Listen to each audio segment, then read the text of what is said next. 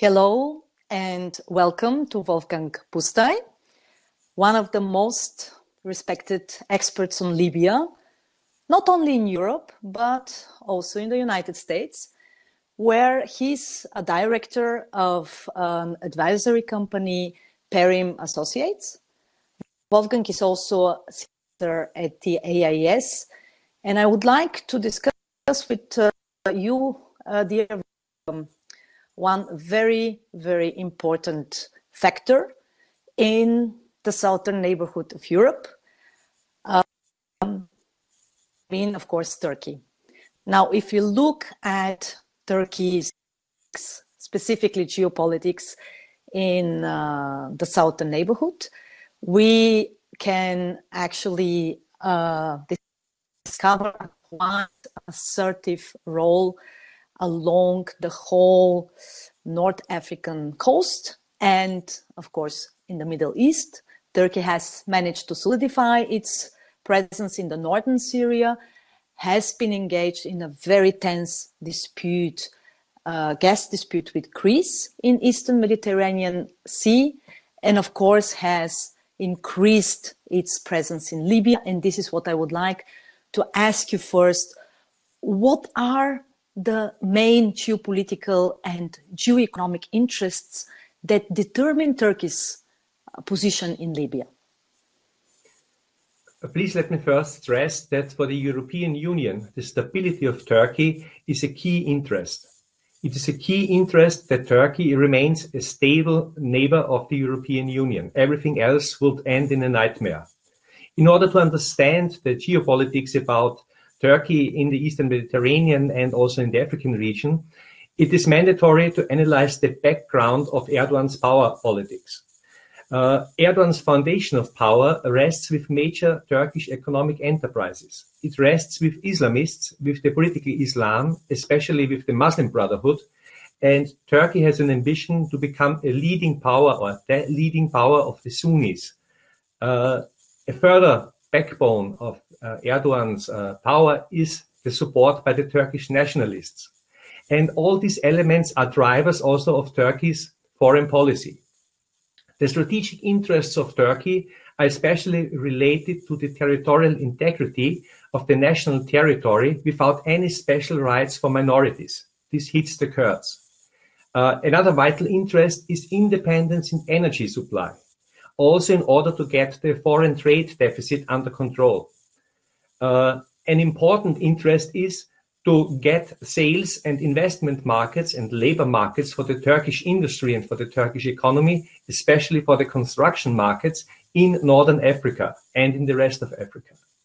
An important interest for Turkey is the promotion of political Islam, but it could be debated if this is an end in itself or this is just a means to an end to pursue the other objectives. What makes dealing with Turkey for the European Union quite complicated, quite challenging, is the way that Turk, how Turkey uses the tools of strategy. Especially the use of the military as a tool of strategy is a huge problem for the European Union. By using his military in the Aegean and in North Africa, he's acting on a level on which the European Union does not want to confront him, and he exploits this. Another key tool is propaganda and public diplomacy, including the delivery of COVID-19 facial masks to other countries all over the, the world and the repatriation of Turkish patients to Turkey in times of need. Another tool is his use of the Turkish population and of the Turks on the Western Balkans and the Muslim population in the, on the Balkans and in Western Europe by supporting them, by giving them uh, Turkey as their real homeland. Another one, and this is a particular dangerous weapon, is that he is using migration as a weapon. We remember last March when he facilitated the move of migrants to the Turkish-Greek border and facilitated and supported uh, their crossing over to Greece, which was stopped by, fortunately, by the Greece border control services. Another important element is that uh, Turkey is aware that the American bases in Turkey, especially in Incirlik, are of critical importance for the United States. Incirlik is also a base for American tactical nuclear weapons. And with respect to geography, Turkey has a key role for NATO in order to blocking the entrance uh, into the Mediterranean for the Soviet for the Russian Navy if that's necessary. Last but not least, I would like to mention also diplomacy. Uh, Turkey uh, foreign uh, diplomacy uh, is built on its relation with Qatar. They are mutually assisting each other and they are making up for the weaknesses of each other. This means Qatar is providing financial resources and Turkey is providing manpower. Turkey has deployed military troops to Qatar. There's a permanent military base in Qatar, also as some kind of deterrence for any kind of Arab attack on Qatar. Turkey is uh, uh, presenting itself as the champion of the Arabs against Israel. So he has a very staunch anti-Israeli policy. He has problem, Turkey has problems with almost all its neighbors, but is in good relations with Germany. So the relation with Germany is a tool for Turkey to divide the European Union, to divide the European Union and to exploit the good relationship in order to exert pressure on other European Union countries, especially on Greece and on Cyprus. Uh, the relations with Germany are certainly characterized by the strong Turkish uh, uh rooted population in Germany and also about the problems with regard to migration. Let me have a look on the territorial claims of Turkey in the Eastern Mediterranean. The question is simple. Is the UN Convention of the Law of the Sea the one which determines uh, the, the, the borders in the Eastern Mediterranean? Or is it, as Turkey claims, that islands don't have a continental shelf and therefore no exclusive economic zone? This is the key question which needs to be debated, which needs to be discussed. Uh, let me be clear, these claims and this search for natural gas in the Eastern Mediterranean is not just a diversion for Erdogan from, from domestic political problems, but this is a core element of Erdogan's strategy. Regardless that there is that it's still not clear how much natural gas is really available in the Eastern Mediterranean. And to this end, the, with, this, with, regard to the situation in the Eastern Mediterranean, Turkey wants to exploit the disagreement within the European Union and to play off countries and also EU institutions one against the other, especially using uh, Germany, using Malta, and at times also Italy. So what could the EU do about it? From my point of view, it would be critical, really critical, to make clear that the European Union stands by the international law and by its members. The European Union is not impartial as demanded by some Turkish politicians. The EU stands with its member states, Greece and with uh, Cyprus. Uh, the EU should support the uh, intention of the Greek uh, Prime Minister Mitsotakis to uh, uh, have an international arbitration preferably by the International Court of Justice, if Turkey is not constructive in the hopefully now upcoming talks with Greece. So if Turkey blocks any kind of compromise, any kind of negotiation, real negotiations, uh, the EU, should support to refer to the International Court of Justice to get an, an outcome of this dispute through an arbitration. The European Union could also question the participation of Turkish troops in EU missions it is very important for Turkey uh, to have its contribution, for example, to the EU mission in Bosnia-Herzegovina, where this is an, an, a key element for their relationship with the local Muslim population.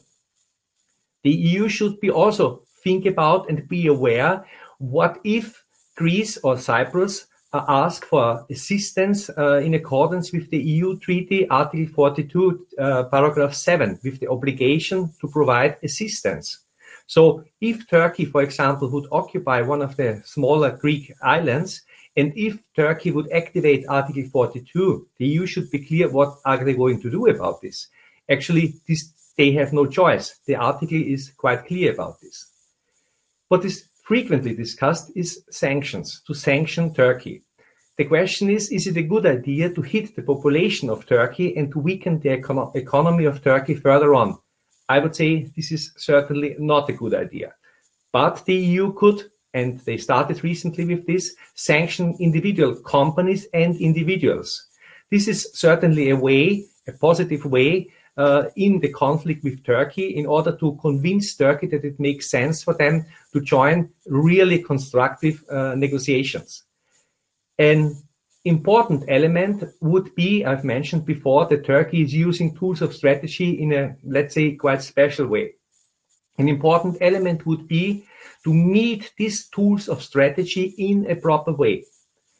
Let me explain this. I've said that Turkey relies frequently on the use of its military. The military of Turkey is heavily dependent on imports from European countries, especially from Germany, but also from other European countries. And I would say to threaten with an arms embargo, to threaten with an arms embargo would be certainly something that would make Erdogan think about twice about his next steps in this conflict. For example, air supply for his contingent in uh, Libya relies heavily on the A400M Airbus uh, transport aircraft, which are maintained by uh, technicians from Airbus, mainly German technicians from Airbus in Turkey. So if there is an arms embargo, if these technicians would be withdrawn, this would be certainly a severe blow for the Turkish military. Another would be propaganda and, and very aggressive rhetoric threats of war. If there are these kind of statements, the European Union should be very clear that this is not acceptable and they should threaten with uh, targeted sanctions against those who are making these statements. This is not always President Erdogan himself. These are also about peoples in his surroundings. Uh, with regard to the Turkish and Muslim population in Western Europe, it's important to facilitate their integration. And it would be also important to cut the funding from Turkey for societies and associations who are affiliated with Turkey, or at least to make this funding more difficult.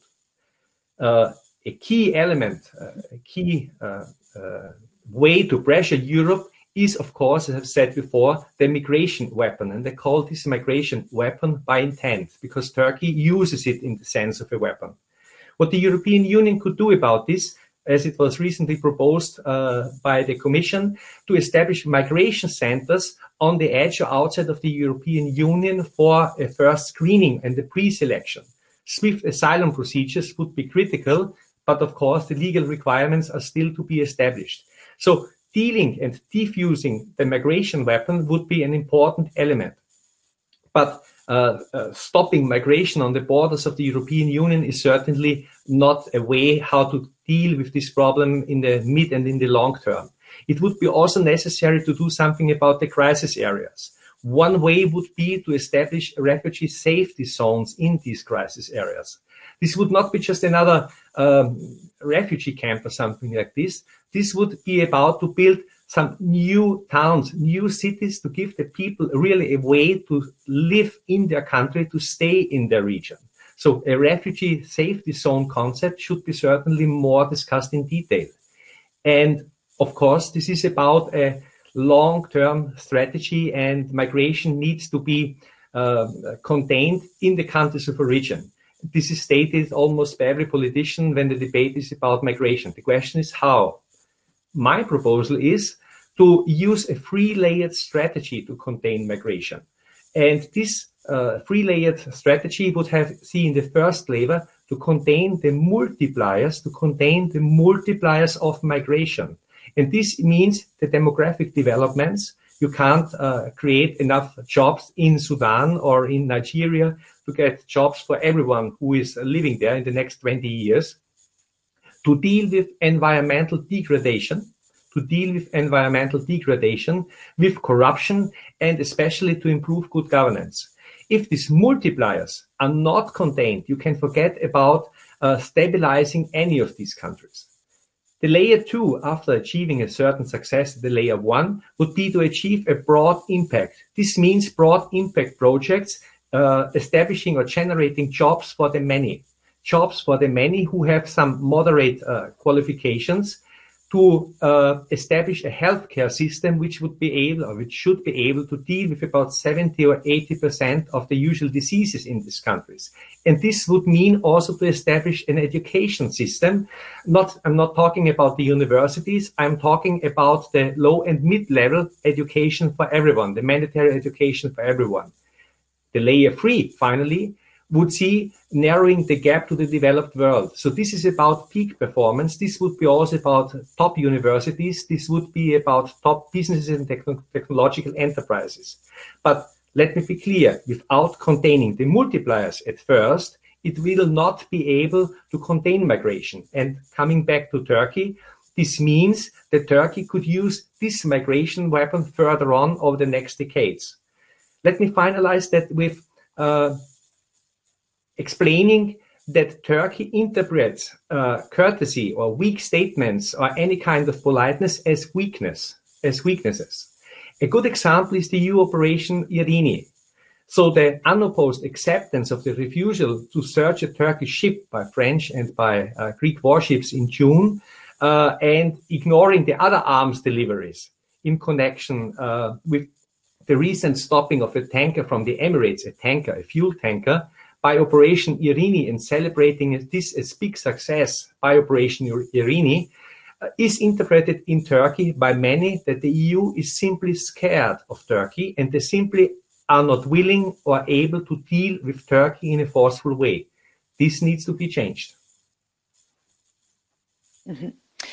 Thank you very much. Uh, you've outlined extensively the situation when it comes uh, specifically to Turkey's geopolitical and geoeconomic uh, interests, but you also um, you also elaborated uh, on uh, the European Union, and I would like to draw the attention now to this twofold process, uh, decision-making process that uh, refers to Europe, uh, since we have European Union institutions involved in the process, and we have, of course, European member states that have also their own political agendas, their own geopolitical and geoeconomic interests in the region. That is why it is a very complex process. And I would like to ask you to um, tell us a little bit about the current situation when it comes to the European Union, Turkey, uh, sorry, uh, Libya relations, and when it comes to the uh, conflicting um, uh, groups of uh, of uh, countries that are involved in this conflict, and also. what kind of scenario do you see in the short term um, specifically when it comes to the role of the European Union. Now, let me remind that um, the European Union institutions have actually outlined already 10 years ago uh, the, this, this call of uh, prosperity, security, and stability in the southern and in the eastern neighborhood, uh, the ring of friendly uh, states. And meanwhile, experts point to the southern neighborhood as the ring of fire. So how do you actually assess uh, the current situation when it comes to these really ambiguous European interests and will they be actually the barrier to a coherent European approach to Libya?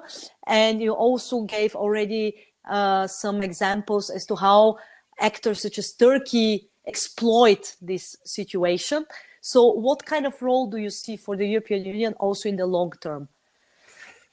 I agree that uh, what you've said about the importance and the significance of uh, the southern neighborhood for the European Union. With regard to Libya, it is necessary to address the root causes of the conflict. And the three main root causes of the conflict are the century old tribal conflicts and differences between the regions. The second one is the lack of a state, of a state and the civil society and its structures due to Gaddafi's politics of chaos over decades. The increasing influence of political and radical Islam is the third major element uh, which fuels the conflict. Uh, with regard to the parties of the conflict, there are two major and several smaller parties. Uh, the first and maybe most important party to the conflict is the government of national accord. That's the internationally recognized but on a national level, not legitimated government of Libya. There are several groups around this government of national accord, which is led for the time being by Fayez al-Sarraj, uh, especially the militias from Misrata, which are a very powerful uh, group of fighters. Uh, the former parliament, the GNA, which is now named in a slightly different way, Supreme uh, State Council, and a, a, group of militias under the name of uh, Operation Volcano of Rage. With regard to the GNA, the most important recent development is that Fayez al-Sarraj announced that he intends to resign at the end of October. And this is certainly understandable, keeping in mind that his position, his already very weak position, was undermined recently even more by his power struggle with his own Minister of the Interior, Fathi al-Bashaga uh, from Misrata, and his troubles with the various militias in Tripoli. Uh, Sarraj made also some I would say, major mistakes recently by appointing uh, a number of extremely controversial criminal people into important positions in his government and in key government institutions. There are also uh, allegations that his clan and the people around him are extremely corrupt.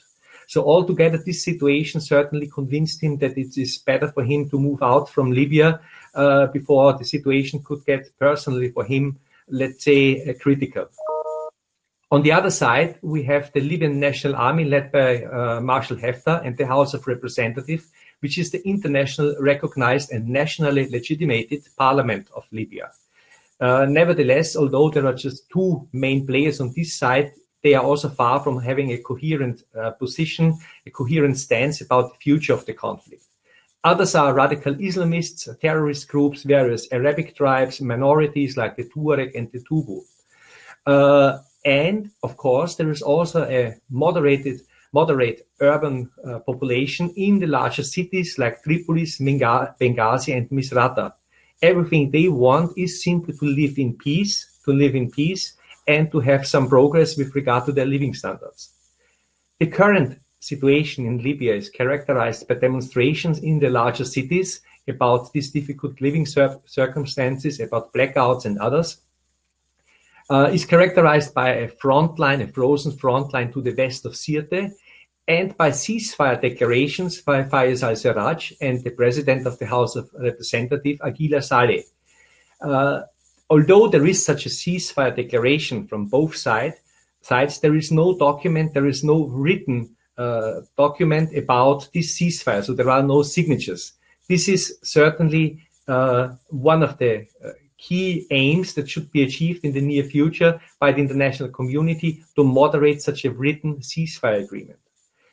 Another important element is that Marshal Haftar recently lifted in an agreement with the Deputy Prime Minister of the GNA, with Ahmed al-Matik, the oil blockade, which sounds great on the first view and is certainly a positive decision, uh, is a little bit complicated on the second view because Ahmed Matik mediated this agreement with the East without uh, discussing this before with, with Sarraj and with the other power uh, powers in Western Libya.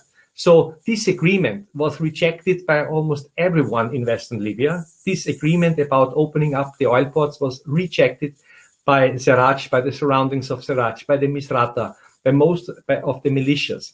Uh, the only one exception are the some of the mighty businessmen in Misrata who have understood that this is a way to the future. The National Oil Corporation, which initially also rejected this agreement, now uh, tacitly supports it. And actually, the oil exports have already started again. What happens with the revenues, or what should happen with the revenues, in accordance to the agreement between Matik and Haftar, is that it is paid, the revenues are paid into an escrow bank account, and they will stay there frozen until there is an agreement. And this is a key element for stabilizing Libya, until there is an agreement how to distribute these oil revenues. I will come back to this later on. Uh, there were also several very positive developments about the talks between the two sides, between the two major sides. There were talks in Morocco between the House of Representatives and the Supreme State Council. There were talks brokered by UNSMIL in Switzerland between delegations from the East and the West. and there were talks in Cairo between the various factions of the House of Representatives, actually between the eastern ones and the western ones. So these are rather encouraging developments. And the talks in Geneva should uh, continue in mid-October. And the first uh, important development that they want to agree there is to reform the Presidential Council by designating a new three-person Presidential Council with one representative from Tripolitania, selected by the people in Tripolitania, with one representative from the east, selected by the people in Cyrenaica, and with one representative from Fezzan, selected by the Fezzanis. In a further stage, there could be also an agreement about the prime minister and two deputies. You've guessed it, uh, one each from each of from the Libyan historic regions. So, if they really manage to agree on this, uh, this could be a major step forward if the negotiations are going into a way addressing the root causes, which I've mentioned before, and addressing these root causes could be best done by uh, decentralizing how to govern Libya, or to be more precise, by establishing a federalist system based on the former, on the old Libyan constitution from the monarchy, which was a federalist constitution, uh, and replacing the king by this presidential council. The way to such an agreement is still a very long one. And the way to such an agreement needs to take into account the interests, uh, especially of the main international backers of the two factions. On one side, this is Turkey. I've mentioned before the interests of Turkey with regard to its economy, with regard to getting a market, with regard to getting cheap energy and so on. And this uh, means that Libya is of critical importance for Turkey.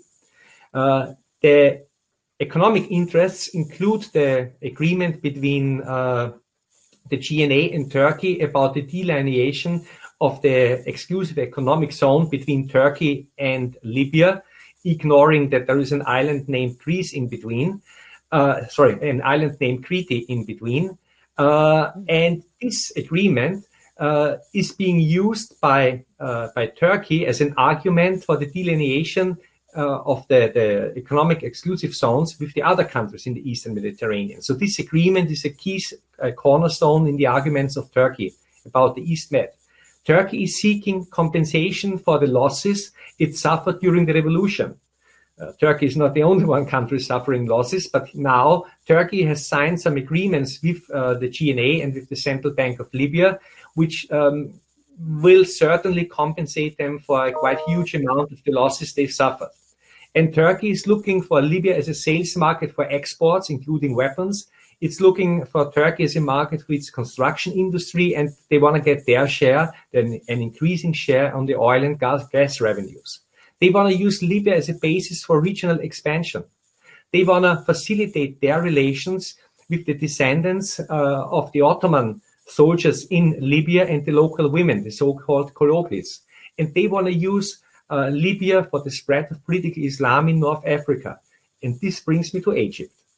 For Egypt, uh, which has vital security interests in Libya, it is a red line that any kind of Islamist uh, or Turkish inform, uh, uh, influenced government in Tripoli gets access or influence in the east of Libya. So Egypt has announced, and I have no doubt that they will do it, uh, would intervene by military means if the GNA, if Operation Volcano, if Turkey crosses the line to the west of Sirte and advances to eastern Libya. So Egypt has real vital security interests because they fear that the Islam, if the Islamists come back to eastern Libya, that this will fuel the conflict at home, that this would fuel the conflict. Uh, they have an ongoing insurgency in Egypt in the Nile River Valley and especially on the Sinai and also in some locations in, in Western Egypt, they are scared that this would lead to a real uh, destabilization of Egypt. And that's the reason why they want to prevent this by any means. Of course, on a secondary level, Egypt has also economic interests in Libya. This is not only about oil, but also about the labor market. Uh, more than 1 million Egypt workers were employed in Libya before the revolution. So what could be done and what could be a possible role for the European Union.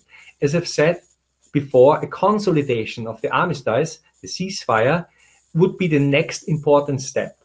And thereafter, the country should be stabilized in its parts. I don't see it uh, realistic that uh, Libya could be in the future again a centralized state as it was under Gaddafi, where everything is dominated by a government in Tripoli. And this is also one of the key reasons why the 1915, uh, so, sorry, 2015 signed Skhirat agreement brokered by the United Nations has failed because the, neither in the east nor in the south the people are willing to accept again the dominance of Tripoli. A key element on the way to such an agreement and to uh, uh a federalist state of Libya is a formula for the distribution of the oil revenues. The reason for the requirement for such a formula is that it is disputed where the border between Tripolitania and the Cyrenaica runs.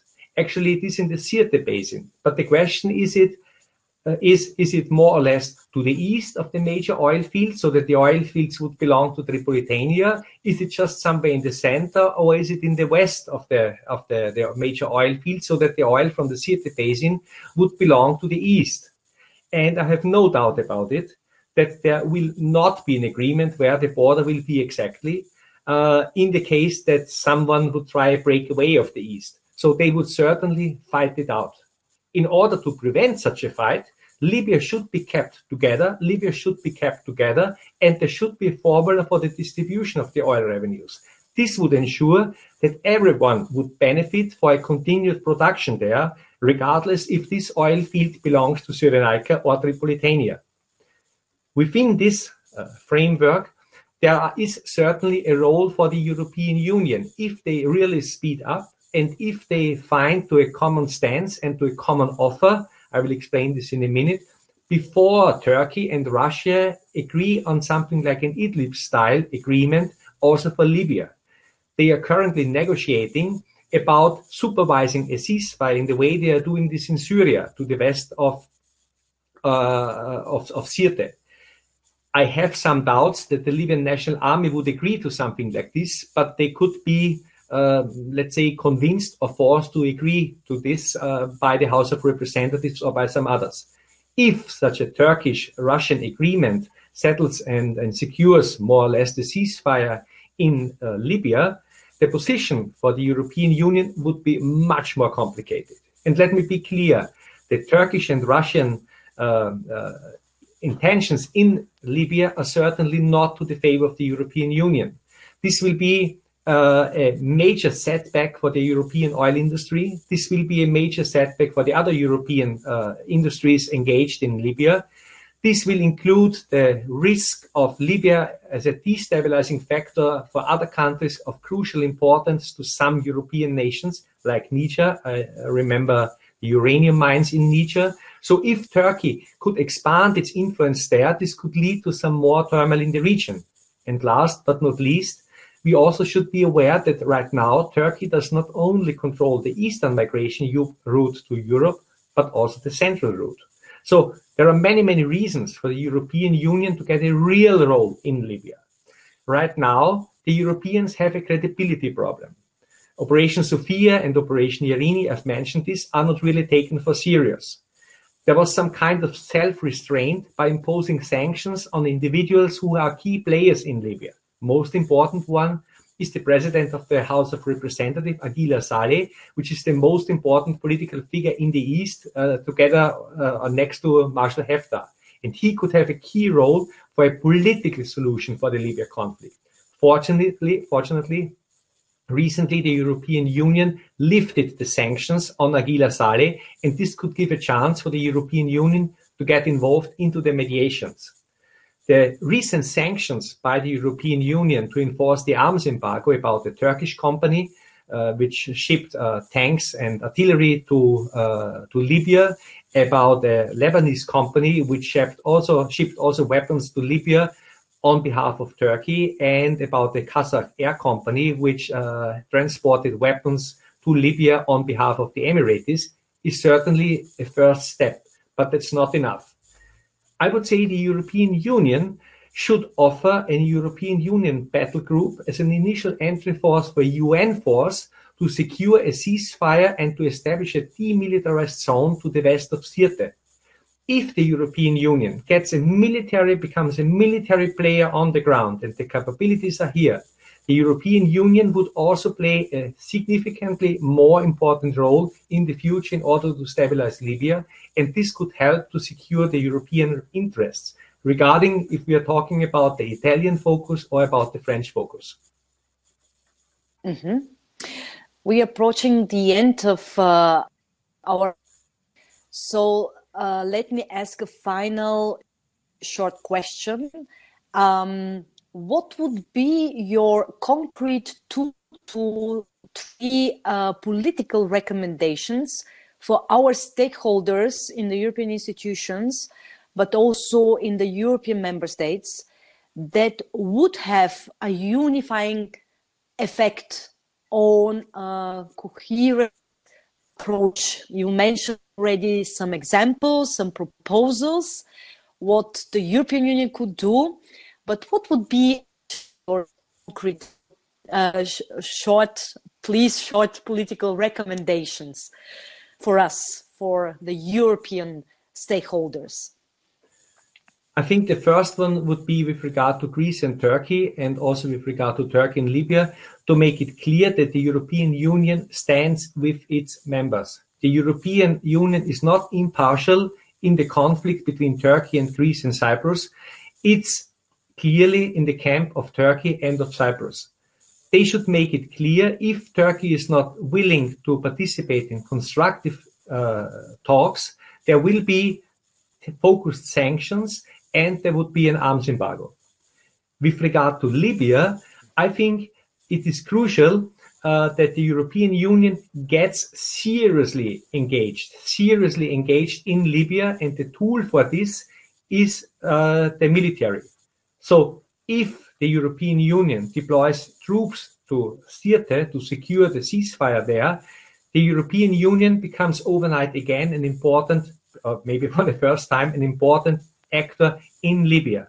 And the third point is that the European Union talks frequently that the migration problem needs to be solved in the countries of origin. Yes, I fully agree. And as I've said, it's time to find a strategy, to find a real strategy and I've proposed three cornerstones and not just to explain, yes, this is uh, a key element.